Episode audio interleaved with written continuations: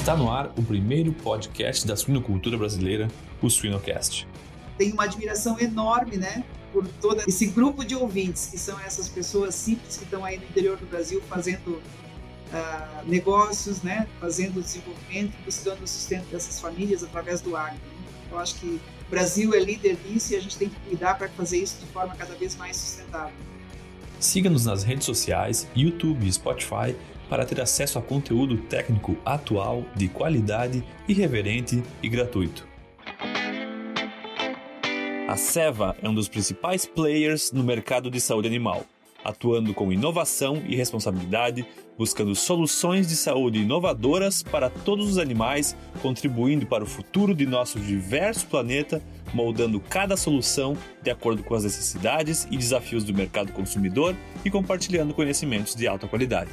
Para não perder nenhuma novidade, siga a Seva Saúde Animal no Instagram, arroba Seva Suínos Brasil.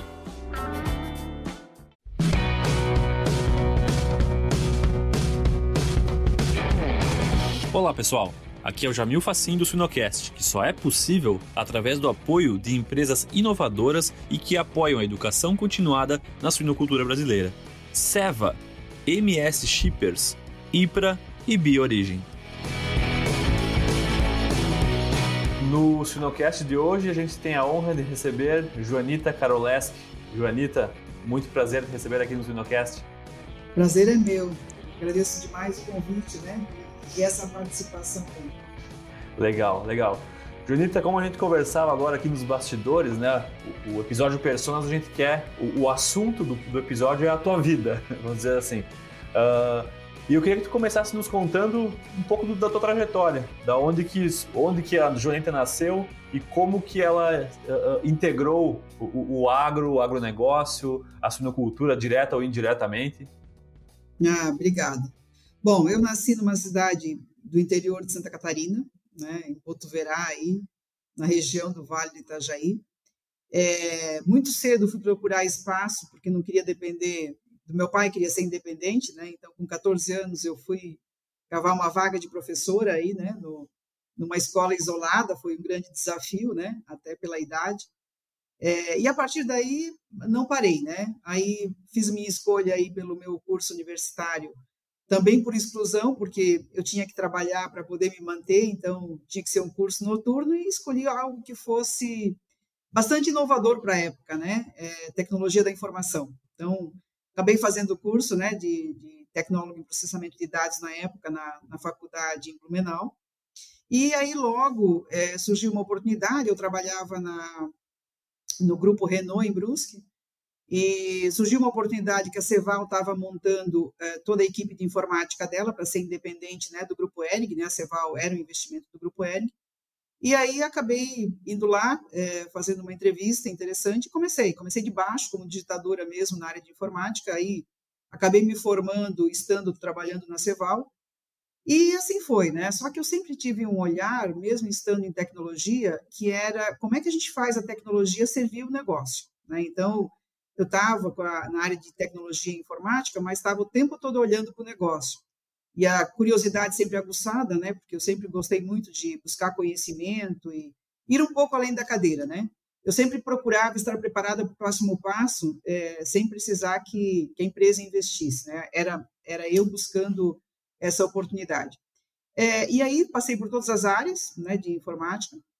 E aí quando a Ceval foi comprada pela Bung, né, que foi em 97, é, surgiu uma oportunidade interessante né, de, de, de, criar uma visibilidade maior. Então, eu fui convidada para vários projetos internacionais. Aí também vem uma situação de que acabei investindo no inglês, né, eh, durante a fase que eu estive na Ceval, porque eu achava que isso realmente ia ajudar e ajudou. Né? Aquele momento foi foi crucial para eu ser convidada para vários projetos, várias oportunidades. E em 2005, como eu já tinha passado por todas as áreas, né, o, o presidente da companhia me convidou, olha, vem para a área de negócio. E aí foi que eu ingressei na área de negócio. E aí eu falei, poxa, mas então eu vou fazer o que eu gosto, né? E eu gostava muito da cadeia de, da, da, da, do assunto logística, né? Olhando a empresa como um todo. Então fui para a área de logística, né? Ajudei a organizar toda a logística, o supply chain do mercado interno. E aí levou um ano, já me convidaram para uma posição começaram a me convidar para uma posição comercial. Eu relutei bastante porque eu falava, não tenho tino comercial, não sei vender. Mas no final não é a venda, né? É a questão de como a gente realmente, né, se posta diante das oportunidades. Então, eu gostei sempre muito de desafiar a minha equipe e quando eu passei para a área comercial, que daí eu acabei aceitando, eu também levei isso para o mercado, né? Então, a minha relação com os clientes sempre foi uma relação de muita confiança, transparência, né? E eu sempre dizia para eles, olha, quero fazer negócios com vocês que ajudem vocês também a crescer, né? Então, isso acho que ficou uma marca também, é, e, e, sempre ia além do que eu estava na cadeira, né? É, então, entendendo a cadeia, é, esse era um grande benefício que eu tinha, né? Como eu entendia a cadeia desde lá de trás, isso facilitava também, né? o trabalhar com o cliente, não olhar só a venda em si, mas olhar uma venda, uma entrega, o pós-venda, né? E, e aí, com isso, acabei realmente, né, sendo até selecionada para participar de um programa na Bung, né, de, que eles chamam de alto potencial, né, são pessoas que têm alto potencial para concorrer à, à vice-presidência, né, e 2012, é, 2011 foi interessante porque, é, não sei se vocês conhecem, mas o Tomazoni veio trabalhar na, na, Ceva, na Bung, foi aí que eu o conheci. É, e aquele, até aquele momento eu trabalhava no agro, mas no agro, uma cadeia né, de grãos, uma cadeia realmente de venda e de, de mercado doméstico. É, e coincidiu que ele acabou, acabou saindo da empresa em 2012 e ficou uma, uma porta aberta. Ele falou: Ó, estou indo para um grupo né, que eu quero construir um negócio de agro forte, né, se tiver uma oportunidade, e aí surgiu a oportunidade em 2013. É, nesse meio tempo, né, é, foi colocada uma outra pessoa como vice-presidente na Bung, né, isso me gerou um certo desconforto, e falei, bom, mas vamos lá, né, a gente está aqui para... E aí, do nada, né, lá em 2013, surgiu aí um convite para ir para a Seara, né, quando a JBS comprou a Seara, e esse foi um momento marcante, porque, assim, é, eu fui, fui convidada para ir para tocar toda a cadeia de supply, e num programa, né, num, num, projeto de realmente fazer um turnaround, né, uma, uma recuperação de negócio da Seara muito interessante. Né? Então, olhei aquilo como uma grande oportunidade. Já estava com 30 anos de experiência no agro, né? só na Bung e Ceval eu tinha feito 34 anos de carreira. E tudo, toda a experiência anterior me serviu muito, né? Visão de informática, visão de processos, né? é, conhecer o negócio, a minha relação com os clientes. É, então, eu fui para Supply, mas depois de um ano, né, é, começaram já a me convidar para a área comercial, então eu acabei aceitando, né? Então, 2014 eu, eu fiz o ano aí, até início de 2015, na área comercial, e foi uma oportunidade muito boa, né? Porque eu resgatei toda aquela relação que eu tinha com os clientes, né? Muito interessante. E aí, 2015, meados de 2015, o Tomazoni acabou indo para uma posição internacional no grupo, né, de CEO, e aí me convidaram para ser CEO da Seara. Né? Naquele momento dá aquelas dúvidas, né? Então, assim, o pessoal fala da síndrome da impostora, agora das mulheres, né? Eu falei, poxa, mas é um mundo, né? As pessoas me perguntam, como é que tu te sentias, né? Eu falei, na verdade, eu não olhava essa questão de ser mulher e tal como restrição. Eu né, avançava e achava que se eu me preparasse bem, é, eu teria que ser aceita, eu teria que ser convidada para as coisas, né? E, e foi um pouco disso, logicamente que eu sempre falo, né? Talvez eu pudesse ter sido diretora mais cedo, poderia, né? Mas eu também considero que tem esses processos que a gente às vezes é, a gente olha para as oportunidades que surgem é, e tenta estar preparada, né? Mas às vezes não é o, o momento certo, né, para realmente ingressar. Então, na Bung eu fui a primeira diretora mulher, é, na Seara, fui a primeira presidente mulher do grupo também, então isso falo com orgulho porque assim é muito do mérito né, de, de desenvolvimento, de busca pelo conhecimento, mas também é uma característica que todo mundo fala que eu tenho muito forte, que é a gestão de pessoas, né? Eu, eu aprendi a duras penas no começo da minha carreira com um problema que eu tive num cargo de chefia e eu falei, ó, não vou mais errar nisso, né? A gente só constrói é, coisas para o longo prazo, né? A gente só constrói negócios do futuro, né? É, se a gente levar as pessoas junto com a gente, né? Então, se você quer às vezes andar rápido, você vai sozinho, mas se você quer é, chegar longe, né? Você busca compor times realmente é, de alta performance, né? E eu acho que a Seara foi um pouco disso também. Então, quando, eu, quando assumi com o CEO, eu tinha um grande desafio, que era uh, conhecer o mundo do agro, né? No caso aí principalmente agropecuária, né? Que não tinha não tinha tido uma experiência anterior. Mas foi uma grata surpresa, assim, me identifiquei muito rápido, tem uma equipe, né, na Seara super competente, aprendi muito, né? Os professores estão todos lá e, e tive muito apoio, né? E voltar para essa questão do interior, voltar lá para conversar com essas pessoas simples, né? Faz muito sentido. Eu me senti em casa, né? Então foi foi muito positivo. E aí fiquei na, na nessa posição de CEO até 2020. E em 2019 eu já estava pensando, né? E já tinha tomado uma decisão. Eu falei, está chegando o momento de eu é, devolver um pouco para a sociedade, né, fazer com que toda essa experiência que eu tenho também vá ajudar, né, a projetos sociais e, e olhando sustentabilidade que também estava vindo, né. Por isso eu tomei a decisão e em janeiro de 2020 eu acabei saindo, né, da posição de CEO. E aí por coincidências do destino veio a pandemia, me convidaram para fazer a coordenação do programa de doação da JBS, né, e, e acabei ingressando nesse mundo de ONGs, ciência e tecnologia, né, é, via esse projeto que confirmou realmente que eu queria, tinha feito a escolha certa, né? Depois desse projeto que acabou, eu, o pessoal, né, o, a, o grupo JBS decidiu investir aí numa plataforma de sustentabilidade muito grande, além de criar uma condição aí do net zero, né, 2040, que é a questão, né, de zerar as emissões de carbono, né, e também garantir a rastreabilidade da pecuária. Eles criaram o Fundo JBS pela Amazônia, e é um fundo que tem o objetivo de realmente fazer restauro e conservação, ciência e tecnologia, através da ciência e tecnologia, mas tem principalmente a questão de gerar negócios para auxiliar a bioeconomia, ajudando as comunidades, né? Então, tem um cunho social também aí de desenvolvimento da Amazônia, né, que tem o menor IDH do Brasil, e é praticamente 60% do território brasileiro, com o desafio de fazer talvez um modelo de negócio diferente do que a gente veio construindo até agora, né? Olhando a questão de sustentabilidade de uma forma diferente. Então, achei interessante a proposta e estou aí. Eu hoje tenho, é, tenho um propósito de preparar jovens e mulheres né, para as posições executivas, então, tenho feito mentorias, é, participo do Fundo Amazônia aí, né? Então, voltei da primeira viagem semana passada, muito bem impressionada, né? Com todas as oportunidades que tem. Fui para quatro estados, né? Rondônia, Amapá, Pará e Acre. É, acho que nós temos muito, assim, uh, principalmente nessa experiência que a gente teve com o agro no sul e sudeste do Brasil, com cooperativas, com associações, tem muita oportunidade de a gente levar esse modelo para lá. Então, eu posso dizer que eu considero que é, é, uma carreira que, independente de ser sucesso ou não, que eu acho que não é isso que a gente olha, é uma, é uma trajetória que me deixa muito satisfeita, me deixa realizada. Eu sei que tenho muito a contribuir ainda, né? E a gente está aí toda hora buscando novos caminhos, mas é uma trajetória que me dá orgulho e me dá satisfação pessoal. Joanita, tu sabe que eu tenho anotado aqui várias coisas do que, do que tu ia falando e anotando, mas eu tenho um papelzinho aqui no, embaixo do meu computador que é um que eu peguei num biscoitinho chinês, num restaurante chinês, o biscoitinho da sorte aquele, e diz assim, ó, sucesso é uma jornada, não um destino. Eu acho que fecha bem com o que tu comentou, né? Porque uh, uh, uh, não é o que, a gente conquistou ao final da vida, é tudo que a gente viveu, né? O, o, legado em si, não o marco final, né? Eu acho, eu achei fantástico. Mas, mas eu tenho uma pergunta para te fazer.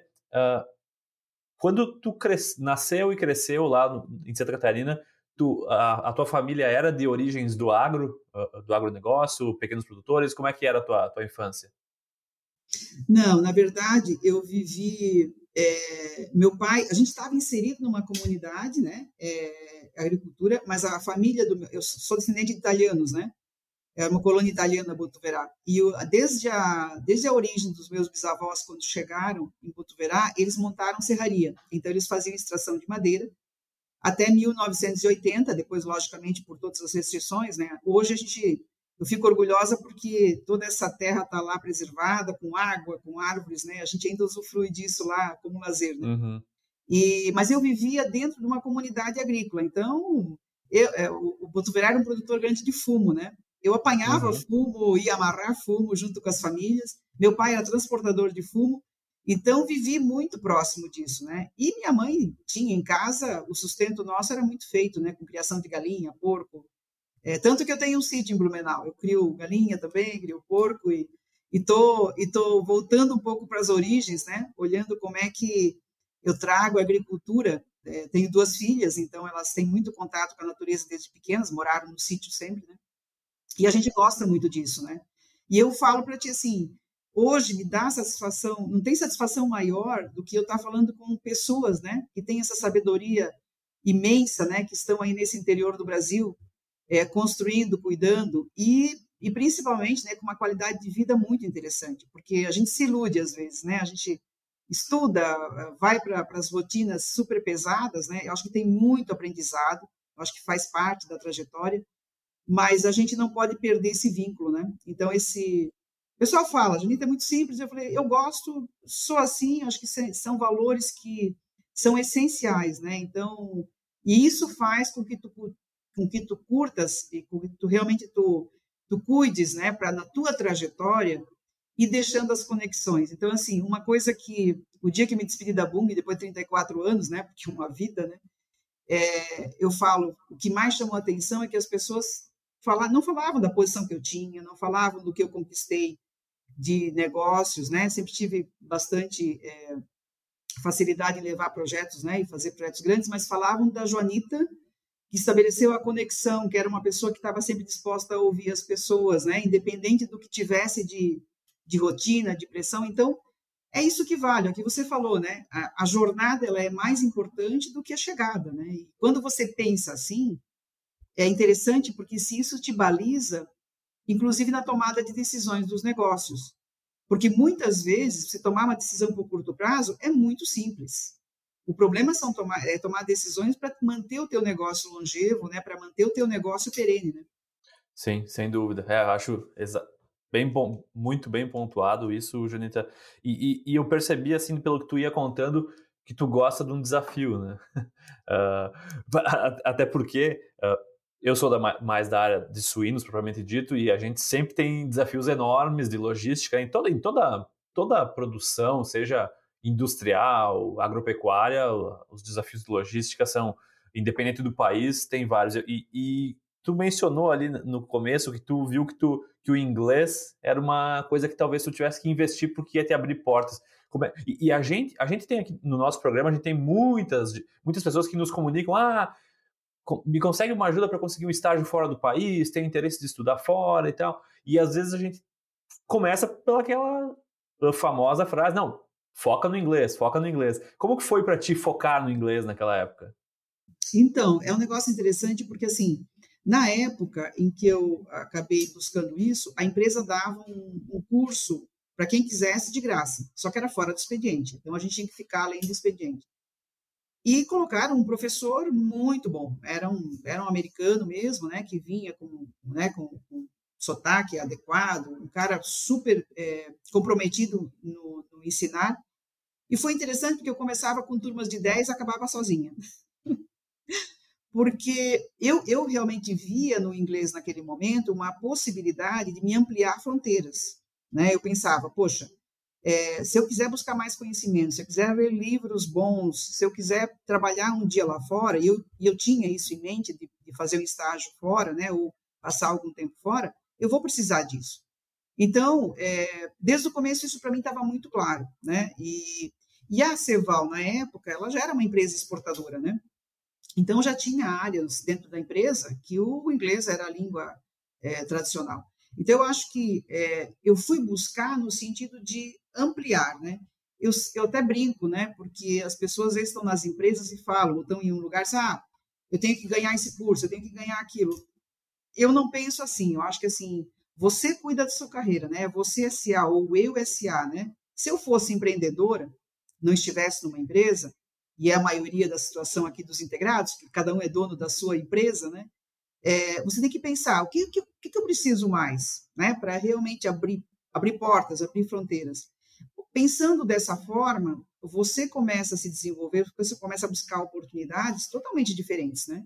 Então, eu, eu sempre coloquei dessa forma, como é que eu ficaria muito mais completa? E foi interessante porque, olha só, alguns anos depois, né, eu entrei lá em 79, 97 a, a Ceval foi comprada, quando a Bung chegou, um valor que ela viu justamente me colocou em projetos internacionais é por causa do inglês, né? E eu recebi dois convites para trabalhar fora. Um foi para trabalhar em, foi em 2002 para trabalhar em Nova York, na sede da Bung, mas acabei não aceitando, porque eu estava numa transição para área de negócio bem interessante aqui. E depois recebi um convite também para tocar a logística mundial da, da Bung em, Genebra, na Suíça. Também acabei não aceitando, porque daí eu estava numa situação com as minhas filhas, é, priorizei a vida pessoal. Mas elas, essas oportunidades só surgiram por conta exatamente disso, né? Que eu, eu olhei para a minha carreira de uma forma íntegra, né? E eu, desde o início, assim, eu falo muito com os jovens de hoje, né? E falo, vão atrás. Ah, se não tem Gente, um curso de inglês hoje está tão acessível, né? Está tão simples. E olha que oportunidades que abrem. Agora mesmo, estou com duas mentoradas, né, que estavam trabalhando no comercial, na, no mercado doméstico, mas queriam muito mercado externo. E eu ajudei aí. Elas, as duas estão agora fazendo espanhol e, e inglês, né? Já estão atendendo mercados aí, né? Um, um na América do, do, Sul e a outra está na, na, na Ásia, né? E eu fico muito orgulhosa disso, porque eu acho que é isso, né? É, a pessoa está olhando para a carreira de uma forma muito mais integral é, para absorver e para fazer ter novos desafios. Então, e tem muita literatura hoje, muito muito conteúdo, né? Que é inglês. Então, é, você consegue facilmente acessar. Né? Sem dúvida. É, eu, eu gosto de pensar também que o, que o tamanho do querer, mais ou menos que dita a intensidade da atitude, né? Ah, ah, eu quero, mas ah, mais ou menos, ah, não sei, não sei. Então, mas dependendo do tamanho dessa desse teu querer, tu vai com tudo, né? Tu vai com a tua atitude máxima. E uma coisa que tu falou, acho que é bem interessante, eu acho que mostra um pouco como tu estava à frente do teu tempo, porque acho que esse constante autodesenvolvimento pessoal, profissional, ele é ainda para mim mais evidente hoje, porque hoje as pessoas ficam muito menos tempo nas empresas, né? Hoje as pessoas trocam mais empresa. Então, ela tem que estar tá numa, num constante desenvolvimento, porque para crescer, acho que no passado as pessoas ficavam mais tempo, se aposentavam nas empresas, hoje as pessoas trocam mais, então ela tem que sempre estar tá dando um passinho, um degrau acima, né? Pensando no seu desenvolvimento, não, não como tu falou, né? Ah, ganhar o curso da empresa, eu quero uh, uh, que a empresa me dê esse treinamento. Né? Eu acho que é, é, é, mais ou menos isso que eu entendo. É, não, e eu, tá, tem um fator geracional aí, né? Essa, essa nova geração que está chegando, que olha justamente para isso. Primeiro, quer trabalhar no que satisfaz, né? E eu falo, melhor a gente ter um trabalho que a gente goste, porque a gente vai ficar a vida inteira. E eu tenho dito para os meus mentorados jovens, eu falei, olha, vocês vão trabalhar muito mais do que eu provavelmente, né? É, e aí eu acho que escolha realmente, né, o que está associado com o teu propósito, né, de vida. E às vezes as pessoas me dizem, mas Janita, como é que tu fazias, né, para se teu propósito era ajudar ou gerar as conexões? Eu falei, olha, qualquer posição que tu estejas vai depender do peso que tu dás, por exemplo, na gestão de pessoas, na gestão de recursos. Isso é uma coisa que quando tu percebes, é, tu consegues fazer isso no teu dia a dia, né? Então, o exemplo, né? Eu fazia as visitas para os clientes internacionais e fazia as visitas no campo também, né? Para integrados. E eu tentava descobrir o que, que tinha de diferente de um para outro, levava de um para outro as experiências, né? E isso vale para dentro da empresa também. Eu sempre falo, eu acho que a gente não pode ter preguiça mental, né? De estar o tempo todo presente para tentar resolver problemas, é, buscar novas, uh, buscar novas oportunidades, criar desafios. E a gente tem que ter humildade de compartilhar o conhecimento. E isso é uma coisa que ao longo da minha vida eu percebo que só me faz crescer, só me engrandece, porque se eu compartilho o que eu sei, é, essas pessoas vão vão tomar essa matéria-prima, né, esse conhecimento e vão elaborar em cima e vão me trazer de volta. E, e é interessante porque as, se, se você se coloca dessa forma, as coisas vêm para ti de uma forma natural. Então, eu, por exemplo, várias vezes, né, quando eu tinha um problema, quando tinha uma oportunidade, tinha muitas conexões para me ajudar a resolver. E você não tem que esperar para criar essa conexão, essa, esse relacionamento na hora que você precisa, porque aí você não consegue, né? Então, assim, eu me lembro quando teve uma situação lá atrás da carne fraca, da delação e tudo que foi interessante, os clientes internacionais, pela relação de confiança que a gente criou, Muitos me disseram, Jonita, não precisa vir aqui explicar nada. Eu confio em ti, confio no trabalho que vocês estão fazendo, mas isso foi algo que a gente foi construindo ao longo do tempo. Então, eu acho que vale como plano de carreira, vale como construção e, como você disse, né, dar importância à jornada, né, porque no final ela é que te constrói, né? Exatamente, exatamente.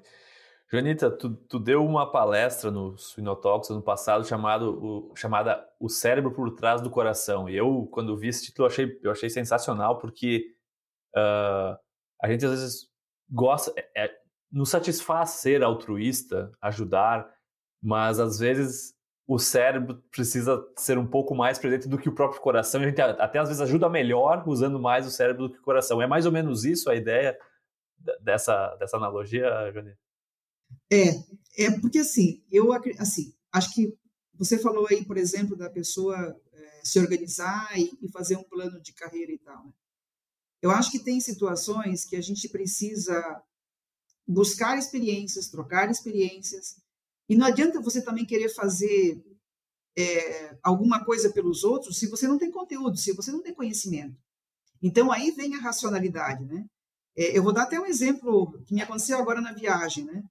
Eu tava, eu fui visitar três, quatro cooperativas da Amazônia e conversando com eles, né?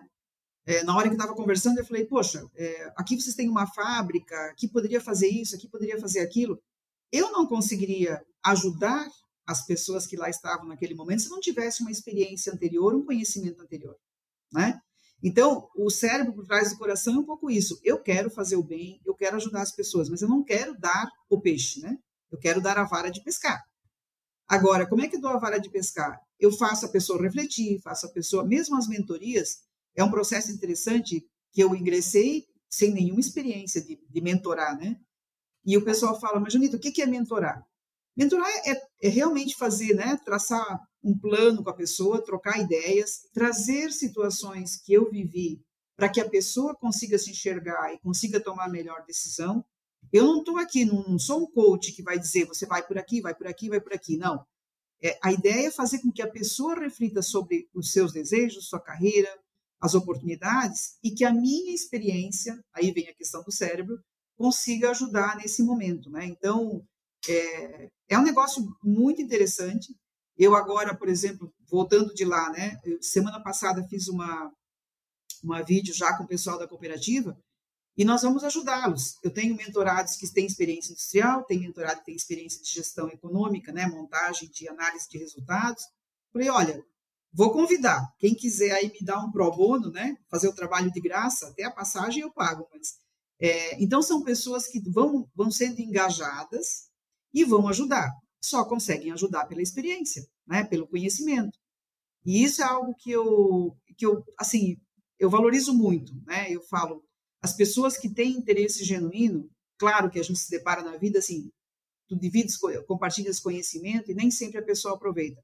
Mas quando tu pegas, né, principalmente um jovem que está super interessado em olhar para a carreira dele, fazer coisas, né, é, que tenham sentido, né, para que ele possa adquirir esse conhecimento, essa experiência, é, eu dou o meu tempo mesmo, porque vale muito a pena. Eu falo que se eu no final do dia ajudar uma pessoa, já está ótimo, né? Se cada um tivesse isso, talvez, mas ajudar da forma que eu acredito, né? Não é ir lá e dizer, faço por ti. Não. Porque se você fizer por ele, no futuro ele não vai conseguir resolver. Agora, tu ensinares como ele deve fazer, ou usar a sua experiência para dizer, ó, eu fiz assim nessa, né, nesse, nesse momento, nessa situação, é, muda tudo, né? Já pensou estar no top 1% da suinocultura? Acesse academiasuina.com.br e invista no seu conhecimento. Sim, sim. Não, sem dúvida, sem dúvida. E, e, eu acho que o, o eu, tô, eu sou super curioso, eu go, gostei de ler mais sobre o fundo JBS pela Amazônia. Uh, eu, eu, eu, acho que é tão importante porque ah, a gente vive uma onda, e não é de agora, né? Discutir bastante sustentabilidade, discutir bastante o impacto do agronegócio na, como um todo no, no, no país, no mundo, né?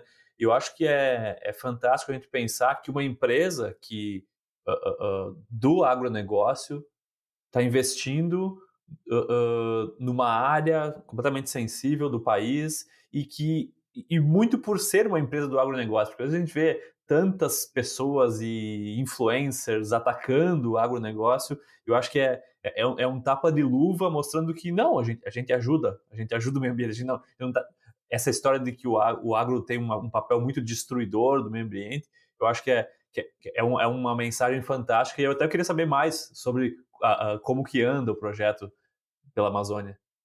Ah, que bom, te agradeço aí pelo interesse, porque eu, eu falo realmente né, com bastante orgulho, porque acho que, assim, como iniciativa, né, a JBS tem os compromissos dela de zerar né, a emissão de carbono, de fazer a rastreabilidade para reduzir desmatamento, né, principalmente a rastreabilidade do boi, né, porque eu acho que quando se fala de aves suínos é uma cadeia mais integrada e o escopo 3 ele fica mais fácil de ser tratado, né? Mas quando se fala em pecuária, não, porque hoje as empresas de é, frigoríficas elas compram né, o boi já terminado, né? Então tem toda a cadeia anterior que não é controlada e o compromisso que ela gerou foi até 2025 não ter desmatamento ilegal, né? Então ela vai ter que criar essa rastreabilidade do indireto também para garantir essa essa rastreabilidade da cadeia. E aí foram além, porque hoje a JBS está na Amazônia também, né? Com, com gado, com tudo. Então assim olhando que tem uma oportunidade de levar também uma condição de desenvolvimento econômico e social para aquelas comunidades, né, olhando na questão de sustentabilidade, investiu justamente no fundo, né? E a gente, quando criou o fundo, a gente pensou exatamente, nós temos que trabalhar em três pilares. Um é cuidar e participar de projetos que façam restauro e conservação da floresta. O outro é o desenvolvimento das comunidades, porque não adianta, são 25 milhões de pessoas, o IDH muito baixo, o índice de renda 20% menor que o resto do Brasil, em alguns casos até muito mais, tem estados que dá 50%. Então é um desafio enorme é, ajudar a levar essa condição social diferente, né? Porque não é porque eles queiram, né? Hoje tem poucos negócios lá, é, outro tem que preservar a floresta, porque essa floresta aí está garantindo que o resto do Brasil tenha água e tenha o clima adequado para o agro, né? Pra, principalmente para pecuária e para grãos. É, e o terceiro pilar é o ciência e tecnologia, porque a gente tá, a gente acredita que tem muita coisa ainda, né, a ser descoberta em termos de uh, uso dos ingredientes da floresta, as, as árvores que possam ser mais maiores sequestradores de carbono, né? E qual é a combinação também, por exemplo, de um plantio de SAF, de sistema agroflorestal adequado, para poder fazer a redução do desmatamento, né? E também fazer a redução da emissão de carbono, né? Então, aí a gente olhando esses, esses três pilares, as escolhas dos projetos, eles estão muito olhando. Tem algo que é estruturante na Amazônia. Não adianta pensar em fazer projetos grandes se não tiver logística, se não tiver comercialização. A Amazônia, ela recebeu muito investimento externo nos últimos 10, 10 anos, né? Do Fundo Amazônia, que é o fundo é, é, público, né? Federal. É, mas focaram muito na produção. Então, hoje, a gente vê várias situações em que não conseguem fazer o escoamento da produção, seja por questão logística, seja por questão de não ter mercado. Né? Então, a gente está investindo em três projetos estruturantes. É, os primeiros lançamentos, o primeiro lançamento foi de seis projetos. Então, um projeto estruturante é fazer com que haja, a, a, dê ao pequeno produtor acesso ao crédito, né? Então, a gente está fazendo um trabalho de criar agentes de crédito que vão ajudar os pequenos agricultores familiares a acessar o crédito do, do BASA, por exemplo, né? que é o PRONAF, que é um, é um, crédito subsidiado para custeio, para poder fazer começar a girar né, essa produção do pequeno agricultor. A gente é totalmente focado no pequeno agricultor, tá? No pequeno produtor.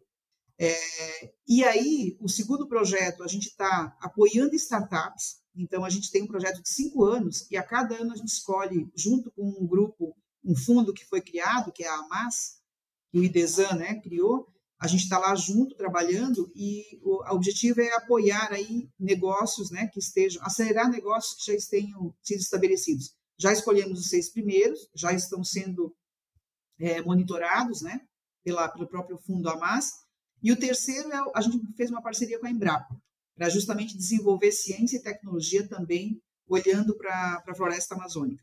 E os três projetos que a gente escolheu de cadeia, e daí já são projetos né, prontos, um é um projeto do peixe, então é o pescado do Alto Juruá no Amazonas. A ideia foi, a gente ia, eles pediram um barco, a gente está olhando agora a cadeia como um todo para ajudar a organizar a cadeia, porque, por exemplo, do pirarucu, que é o peixe principal hoje que eles manejam, é todo manejo sustentável, auditado pelo IBAMA, tá? Tudo certinho, mas eles têm muita dificuldade de escoar esse peixe e de aproveitar. É, eles aproveitam praticamente só a carne e a gente tem uma oportunidade de fazer ração, né, com ossos e outros produtos, né? O pirarucu é um peixe que até a escama dá para fazer é, coletes à prova de balas, tá? Só para ter uma ideia. Então, aí eu acho que assim, a gente está tentando ajudar a buscar essas aplicações, buscar comercialização e resolver também o gargalo logístico.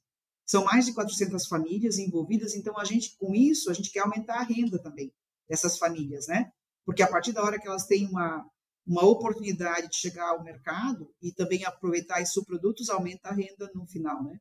Então, estamos olhando sempre os três pilares. Então, estar lá fazendo esse manejo sustentável faz com que eles conservem a floresta né, e as águas. Tem a questão do ganho social, que essas famílias começam a, a, a receber um pouco mais. E também a gente está olhando a questão educação e gestão. Eles têm uma cooperativa, uma fábrica, que a gente já está ajudando eles também com conhecimento. Né? O outro projeto é de açaí, então é, são várias comunidades do Amapá, no Bailique, que é lá em cima, né, praticamente na saída do Amazonas aí para o mar. E a gente está fazendo manejo de açaí sustentável. É, vamos também construir uma fábrica para eles. E estamos olhando também o desenvolvimento de uma escola-família. Então, todo o suporte à comunidade. E foi uma surpresa interessante. Eu visitei o projeto e descobri que na escola-família eles estão criando três negócios. Um é, é aquacultura, né, é piscicultura, e um é avicultura. E aí eu fui lá olhar, eles estão lá criando né, o, o frango, estão produzindo a ração, é, e tem as, a, uma, uma associação de mulheres que vai fazer também aproveitamento dos produtos, né? E aí estava desafiando eles também, né, na questão da avicultura, porque eles estão criando a galinha. Falei, que tal a gente pensar em, em fazer aí a criação aí do, do final do pintinho para poder levar para as famílias criarem em casa e tal. Mas é um projeto que olha tanto social, tanto a conservação, quanto é, ciência e tecnologia também, porque nós estamos levando também um pouco de tecnologia na questão do açaí, né? E são comunidades que estão lá super distantes, né? E o último projeto que é o mais é o maior dessa primeira carteira, porque a gente vai ter lançamentos todos os anos de projetos, né? É o Restaura Amazônia. Ele é um sistema agroflorestal feito com cacau, pecuária e floresta. Então são 1.500 famílias. É um projeto de cinco anos. A gente são famílias que têm mais ou menos 50 hectares e aí eles vão. A gente está fazendo, né? Fornecendo muda, fornecendo fertilizantes, assistência técnica, e as famílias entraram com a mão de obra, e a ideia é fazer com que eles construam esse sistema agroflorestal, e depois a gente quer escalar isso para outros estados. Hoje, esse projeto está em quatro cidades na Transamazônica, onde hoje tem o maior arco de desmatamento da Amazônia, né? O Pará, naquela região aí vizinha à Transamazônica, né? E também tem uma cooperativa envolvida que a gente está ajudando a, a estruturar, a ideia é fazer também uma pequena fábrica de nibs de cacau, né, fazer um primeiro processamento e buscar aumentar a renda das famílias, né? A gente quer buscar aí através da assistência técnica, também o desenvolvimento, fazer com que essas famílias tenham um acesso aí pelo menos de 30% a mais de renda. E uma situação interessante, essas famílias que produzem esse cacau participaram de um evento na França, de escolha do melhor cacau do mundo, e um deles ficou no segundo lugar é o cacau do tuerê, que eles chamam, né? E aí está se falando que tem um terroir para o cacau, da mesma forma que tem o terroir para o vinho, né? Então, assim, o cacau plantado no Pará é um cacau de alta qualidade. E o Brasil hoje importa 100 mil toneladas de cacau, então tem um déficit, né? Então, assim, a gente está fazendo com que a floresta produza encontrando a oportunidade da demanda, né? A gente está aí falando com já importadores, né? Para apoiar no projeto. E esse é um projeto que dá para escalar para Rondônia, dá para escalar para vários lugares, né, vários territórios diferentes. Então, o nosso objetivo é realmente levar todo o nosso conhecimento, né? E eu mesma, né, com a experiência que eu tenho de gestão, já estou lá junto com as cooperativas, estamos desafiando, para que eles olhem a questão do econômico, né? Então, olhar no longo prazo, criar uma condição de negócios, né? É, é, um pouco do que a gente olha hoje a avicultura, né? A avicultura tem uma oportunidade grande de consorciar e a suinocultura também, de não ser só a suinocultura dentro da fazenda, né? Dentro do sítio do, da, do, do, proprietário lá, ele pode desenvolver uma série de alternativas, né? É, seja desde plantio, né? Está se falando muito em orgânico, está se falando muito realmente, né? Em, em é, acessar, né, as cidades acessarem cada vez mais, né, essa alimentação mais saudável. Então é um pouco do que tem lá também, né? Mas todos os projetos olham esses três pilares realmente, né? Uhum. Até compartilhar contigo, Jonita, há cerca de um ano atrás eu fiquei dez dias no Pará. primeira vez na vida que eu ia para aquela região e eu te digo que foi, foi, foi uma experiência inesquecível, assim, por vários motivos, bons e ruins. E eu diria que ruim não foram nenhum, mas o, que mais me surpreendeu é que eu, eu realmente confirmei que o que eu assistia na televisão sobre as estradas era verdade. E daí, pensando na logística, eu, eu fiquei pensando enquanto tu falava, né? A comunicação, ela, de certa forma, ela, ela rompe barreiras uh, uh, geográficas, mas a, mas a logística e o escoamento da produção e a, é, acho que é, esse talvez tenha sido um dos problemas que vocês têm enfrentado no projeto hoje em dia. Tem. Eu até te falo assim, por exemplo, esse projeto da Transamazônica eu não fui visitar ainda, porque essa, essa época de chuvas, que é o inverno deles, fica intransitável a Transamazônica, né? Então a gente vai agora provavelmente em julho ou agosto. Mas é, é, eles dependem muito, né? Por isso que é interessante pensar numa estratégia. A gente fala assim, ah, eu tenho que agregar valor ao produto da Amazônia, né? Porque hoje eu não sei se vocês sabem, hoje a Bolívia vende mais castanha processada limpa do que o Brasil. Né? Então, assim, o Brasil ainda vende muita castanha em casca. E aí você tem uma diferença no quilo da castanha enorme. Né? Então, em vez de o valor ficar lá dentro dos estados, das cidades, né, da Amazônia, esse, essa, esse, até o imposto, né, isso sai. Então, nós estamos buscando oportunidades de fazer com que o processamento do produto seja lá. Imagina, é muito mais melhor vender o açaí ou vender a castanha em meio quilo, 100 gramas, ou açaí num, num sachê de 100 ml de polpa, né? Do que vender um saco de 20 quilos, né? Você ganha muito mais valor. Então, mas qual é o problema? É a questão de fabricar lá e ter pessoas experientes na indústria, porque está faltando mão de obra também, né? Especializada, não tem que treinar, tem que preparar. E depois como é que escoa esse produto. Então, a gente tem aí uma, uma necessidade de desenvolver soluções. Inclusive, muitos estados dependem somente da água, né? Amapá, lá em cima, para escoar esse açaí, eles... É interessante, a vida deles é, é, é regida pela maré. Eu fui, eu, eu visitei, eu saí de Macapá, eu precisei esperar até as 11 da noite para a maré subir para a gente conseguir ir de barco até a Ilha do Bailique. Foram 10 horas de viagem. Então, nós passamos a noite navegando no Rio Amazonas, deitado na rede, para poder chegar lá. E lá eles, eh, eles, ó, eles disseram o seguinte, né? Ó, eu consigo ir para Macapá, então eu consigo escoar produto desde que seja nesse horário, que daí eu pego a maré subindo, né? Consigo navegar e chegar no porto de Macapá e tal. Então, assim, é um negócio totalmente diferente. Assim, a gente fala aqui no sul e sudeste, né? É estrada, estamos reclamando que não tem ferrovia, mas nós estamos próximos do porto, né? Às vezes é uma distância de 800 quilômetros, mil quilômetros. Lá se fala em 2 mil quilômetros para poder fazer, né? entre um estado e outro, né? Se, se a Amazônia é 60% do território brasileiro, você imagina os desafios. Nessa área onde tem pescado, no Juruá, eles levam, é, em alguns casos, né, dependendo da capacidade do barco, da potência, sete dias, às vezes, para subir. Então, assim, imagina botar um peixe nesse, nesse barco, congelado, tem que ter uma fábrica de gelo. Não tem jeito, né? Então, eu acho que esses desafios é, eu, tu disseste que eu gosto de desafio, eu estou olhando isso realmente como uma oportunidade é, de tentar levar coisas para lá. Um exemplo, ele escolhe no Semagro Florestal, é, no Acre, o cupuaçu é muito trabalhado, né? Na, em Tomé-Açu, também na, na parte aí da, da pertinho Nova Califórnia, pertinho de, de Rio Branco. E eles dão tanto tombo naquele cupuaçu que eu falei, meu Deus, o cupuaçu ele tem que cair no chão, ele é um fruto maior que o cacau, mas ele é pesado. Então ele cai no chão e eles colhem no chão. Aí eles colhem no chão, jogam para dentro de um carrinho. Esse carrinho leva para a fazenda na sede para poder ensacar, para poder ir para a fábrica. Falo, mas a gente tem que achar um jeito de um motorzinho, de um tratorzinho pequeno que vá dentro da propriedade e que elimine, porque essa geração nova não está querendo ficar no campo porque tem muito trabalho. E aí, como é que a tecnologia trabalha? Então, eu falei, eu voltei de lá e falei, não, vou procurar empresas aí de implementos agrícolas e tal, eu vou dar uma desafiada aí, nós temos que gerar uma solução. Só que aí vem o problema econômico, né? Então, é difícil de pagar essa conta, né?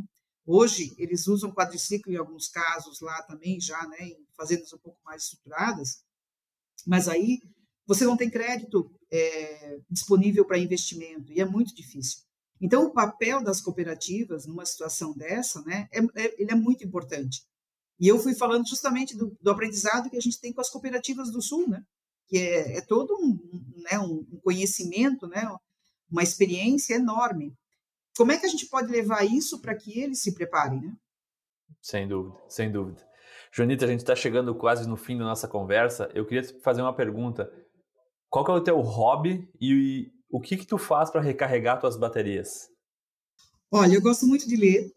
Então, e por incrível que pareça, claro, tem muita leitura técnica de conhecimento, mas eu gosto muito de ler biografias. Eu, quando eu posso, né? E das, das mais diversas, né? A última que eu comprei agora é de um jogador de tênis. Eu jogo tênis também, então. E aí, o meu hobby, assim, em termos de esporte, é jogar tênis e, e, e caminhar, né? Com as minhas filhas, né? Então, gosto muito de, de fazer isso.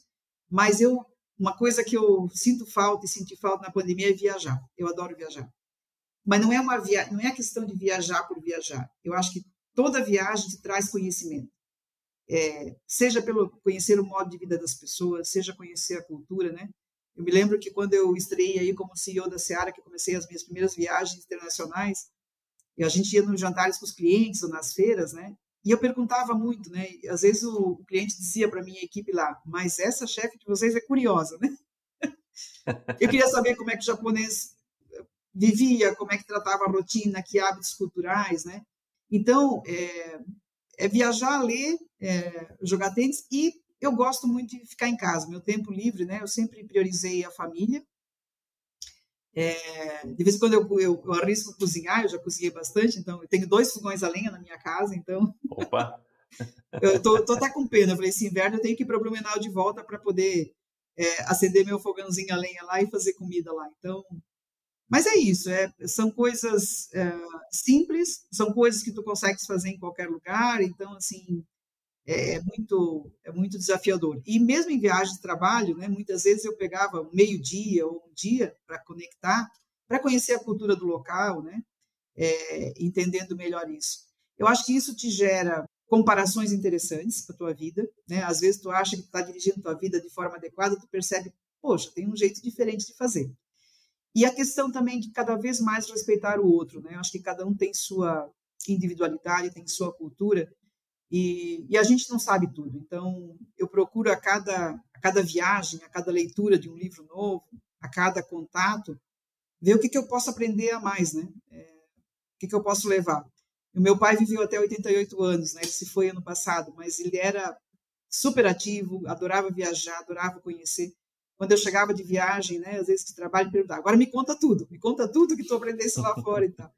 Então, acho que é isso, sabe? Eu acho que, no final, o lazer vira a ser esse negócio de buscar conhecimento, né, em todos os sentidos. É, eu acho que a curiosidade nos mantém sempre num, numa, numa energia positiva e nos mantém a mais por mais tempo, talvez. Acho que exatamente. Acho que, é importante. acho que nos mantém. Que a gente fala que tem a idade cronológica, né? Mas tem uma idade mental, uma idade e, e essa, essa segunda idade é tu que constrói, né? Exato, exatamente. Joanita Karoleski, foi um, realmente um prazer bater um papo contigo aqui no Sinocast. Aprendemos muito e acho que vai ser um pessoal que nos escuta certamente aprendeu e se, e se deliciou aí com o seu legado, indiretamente no agronegócio, mas com muita inspiração para todo mundo que, que consome o Sinocast. Muito obrigado mesmo pelo teu tempo, Joanita. Obrigado a vocês. E assim, não tenho a pretensão de ensinar nada para ninguém. Estou compartilhando o que eu vivi, o que eu vivo. Se isso puder ser útil, eu fico feliz, né? E, e de novo, tenho uma admiração enorme, né, por toda essa essa esse grupo de ouvintes que são essas pessoas simples que estão aí no interior do Brasil fazendo uh, negócios, né, fazendo desenvolvimento, buscando o sustento dessas famílias através do agro. Né? Eu acho que o Brasil é líder nisso e a gente tem que cuidar para fazer isso de forma cada vez mais sustentável. Perfeito, perfeito. Muito obrigado mais uma vez, Joanita. Obrigada a você, tá?